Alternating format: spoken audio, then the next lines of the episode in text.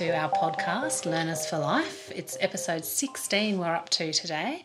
You're here with Sarah Legg and Luke Woodhouse as we do our weekly check in, chat about what we've been up to, have a think about what's happened um, the week before, and in this case, in the last couple of weeks. Um, we've had a couple of holiday editions, but we're back to business this week, um, thinking about what's coming up for this term, but a little bit about what um, the main gathering have been learning about thinking through from God's Word over the last couple of weeks. Mm. Um, so I'm going to ask Luke a couple of questions because I haven't been in. Um, so even though I listen back later, it's helpful to hear um, some of the thought process that goes into what we're wrestling with in God's Word in that main time together. So I guess my first question is the one that just leaps to my mind is our speech. I'm super mm-hmm. interested in speech, as you mm-hmm. know. Oh, yes. it's something that I spend a lot of time talking mm-hmm. about with people. So I'm just really interested in hearing um, what the difference between wholesome and unwholesome talk is mm. and how do we filter um, what comes out of our mouths. Mm. What sort of filter should we be applying in our everyday talk to each other?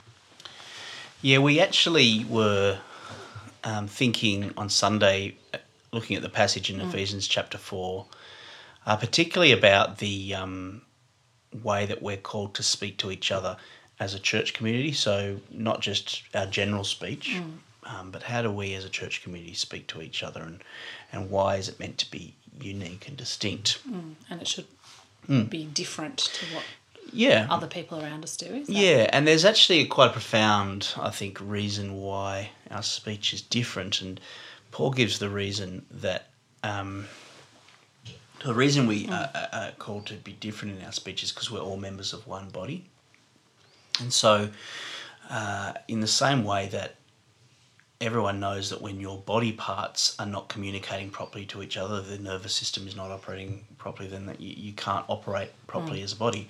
Uh, in the same way that as as a church we're called to speak to each other truthfully and honestly, and we read in Ephesians four for building others up. Yeah. So building others up, uh, what's beneficial for them, uh, because we're members of one body, and I think that's the key thing that I think we we, we lose because it's quite a abstract idea to be members of one body when we all know where we've got our own our problems. Own yeah. We're our own bodies. we turn up as a bunch of individuals, go home to our own homes. Mm. How on earth is church like a single body? Mm. Uh, and I think Paul is saying, well, we can start to experience church as being like a single body uh, when we speak to each other like we are, and mm. we we all um, care for one another, not just. Um, in a practical physical sense, but in a the way in which we think carefully. Yeah. About how we might or might not say. Mm. So how we how we speak, yeah, mm. I think that's right. I think um, one of the one of the things that I think is, is it it uh, is that we we don't speak to people uh, in a way that we think they'd like to hear. Mm. So, so flattery, flattery, or even what will remove the most conflict or mm. anything like that. Uh, unity doesn't always isn't doesn't isn't achieved just by removing conflict or tension. Unity is often achieved through conflict and tension in a strange kind of way, uh, but it's really for what you think will benefit them. Mm. Uh, and so we gave an example of um, how would you speak to someone at church who hadn't been at church for a while, mm. for example, uh, and they might you, you you could just not show any concern that haven't been at church for a while, uh, or you could speak in a way that expressed the truth of their why it's good for them to be at church, why it's good for everyone to gather together regularly, uh, and that's different to what they might really want to hear at that mm. particular mm. time. Um, and so I think unwhole. I, I like the idea of uh, the, the passage uses the word unwholesome mm. talk. And I don't know if this is exactly literally what it means, but um, it's talk that is not um, beneficial to the whole, unwholesome. Yes, so, not of the whole. Of, not of the yeah. whole. And so um, any we're, we're meant to remove any speech that is not for the sake of building God's others up. People, yeah. Uh, which is like anything related to speech, as you would know, uh, much much easier said than done. Mm. Yeah. And did you Excuse have any? pun. Yeah. Um, but it, it, it, once you speech is something that it happens subconsciously for, and it's habitual and cultural and sociological for so many different factors. So changing the way we speak is not as simple as um, setting alarm to get up earlier or something like that. It's actually uh, a significant change to the way we think and act. Mm, and I think it's interesting you say think because there's that real process, isn't there, of what we think becomes what's in our hearts Mm. often. And then actually we know it's the overflow of our hearts is how we speak. And Yes. so you really need to work backwards almost to get your heart right and to get your thought process right. There's no way you're going to be able to apply a filter mm-hmm. of what is of the whole body mm-hmm. to what you say if you haven't already thought in your head and worked on in your heart Yes, with Jesus as to what that needs to look like. Mm.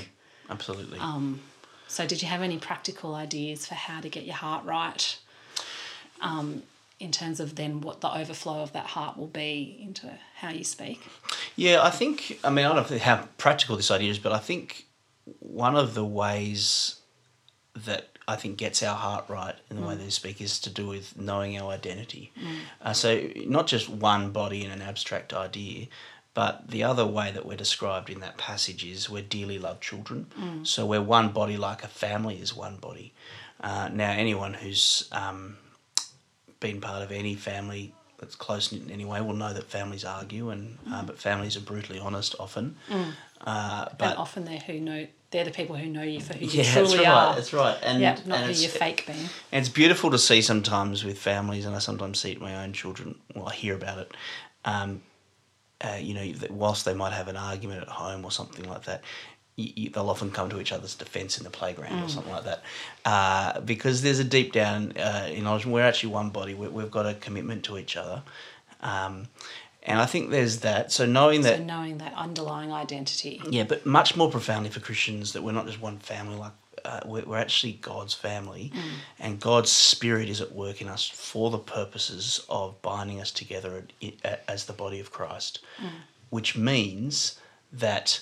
Um, which means that when it says "don't grieve the Holy Spirit," I think that, that that's that's kind of like when we speak to each other uh, in a way that uh, creates disunity, fractions, um, Factions or discord, fraction? fraction, both fractions and factions, factions, Yeah. um, and that that that does create that um, that grieves the Holy Spirit, Spirit. because we're called to be united as a body of Christ. Um, the other practical thing.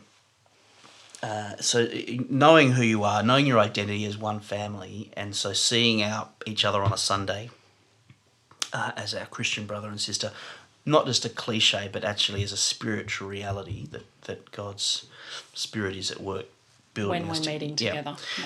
Uh, we're also acknowledging just a very practical reality of we need to be able to meet together regularly for, for us to be able to speak to each other truthfully and, and wholesomely. So that we know each other. Yeah, And that's have right. seen each other often enough to know what's really going on. Yeah, and, and, and, and be comfortable around each other. So, uh, one of, I was saying on Sunday that one of the, the things that um, we try to prepare everyone on a Minyerri trip for is not, yes, there's a lot of cross cultural work uh, that goes on there, but the thing that we need to be most prepared for is spending a week with each other. Uh, together. uh, and and sitting in a car together and sleeping on the on the floor of a classroom and sharing meals together and rotating all this because we're not used to it and in our fragmented kind of lives we can get away with um, being quite polite on a Sunday and at growth groups um, and thinking oh yeah this passage in Ephesians we, we don't have any unwholesome talk because we're all so polite but that's actually whilst that might be true that we're not uh, we might not have anyone at church that we are bitter about or that we have a great deep-seated rage towards that's not necessarily because we're the fruit of the work of the spirit is at work in us. Um, We're just not giving preventing each that. other it's the work of sometimes we could be grieving the spirit holy spirit because we don't actually gather Mm. enough and we don't we don't express um, our our our unity by by you can always avoid those uh, unwholesome talk by just not spending time together. But that's not the point that Paul is saying. So Mm. and that, that was a- staying on a really superficial level Yeah, rather than superficial level. actually yeah, asking and seeing and seeking to be bound together in unity. totally. And I and I think it is it, going deeper with people uh, in a conversational way uh, will always feel more forced if you don't see them very much. Uh, going deeper with people will happen much more naturally in a less forced way the longer you spend with them. So obviously, um, going down to the uh, Kangaroo Valley last week, I was- helpful for spending yeah, time. I was able to go deep with people, chat, not because yeah. it was awkward or just because we had longer time together. longer time and uh, we weren't always catching up on how the last three weeks have been Mm. uh, or, or whatever the last time you saw something so that was i guess that's the um, the practical thing uh, that came out of it but yeah no, it was it's it's been helpful just to think about that as we start this new new series series together, which sounds like it's going to lead in really well. In fact, Yeah. to this term where we're looking at spoiler alert, the church, spoiler that's right Um, and just what being in a church and being a church, Yeah. and what the church means. absolutely Looking forward to it this term. cool All right, sounds see like a good spot week. to stop all right. Bye.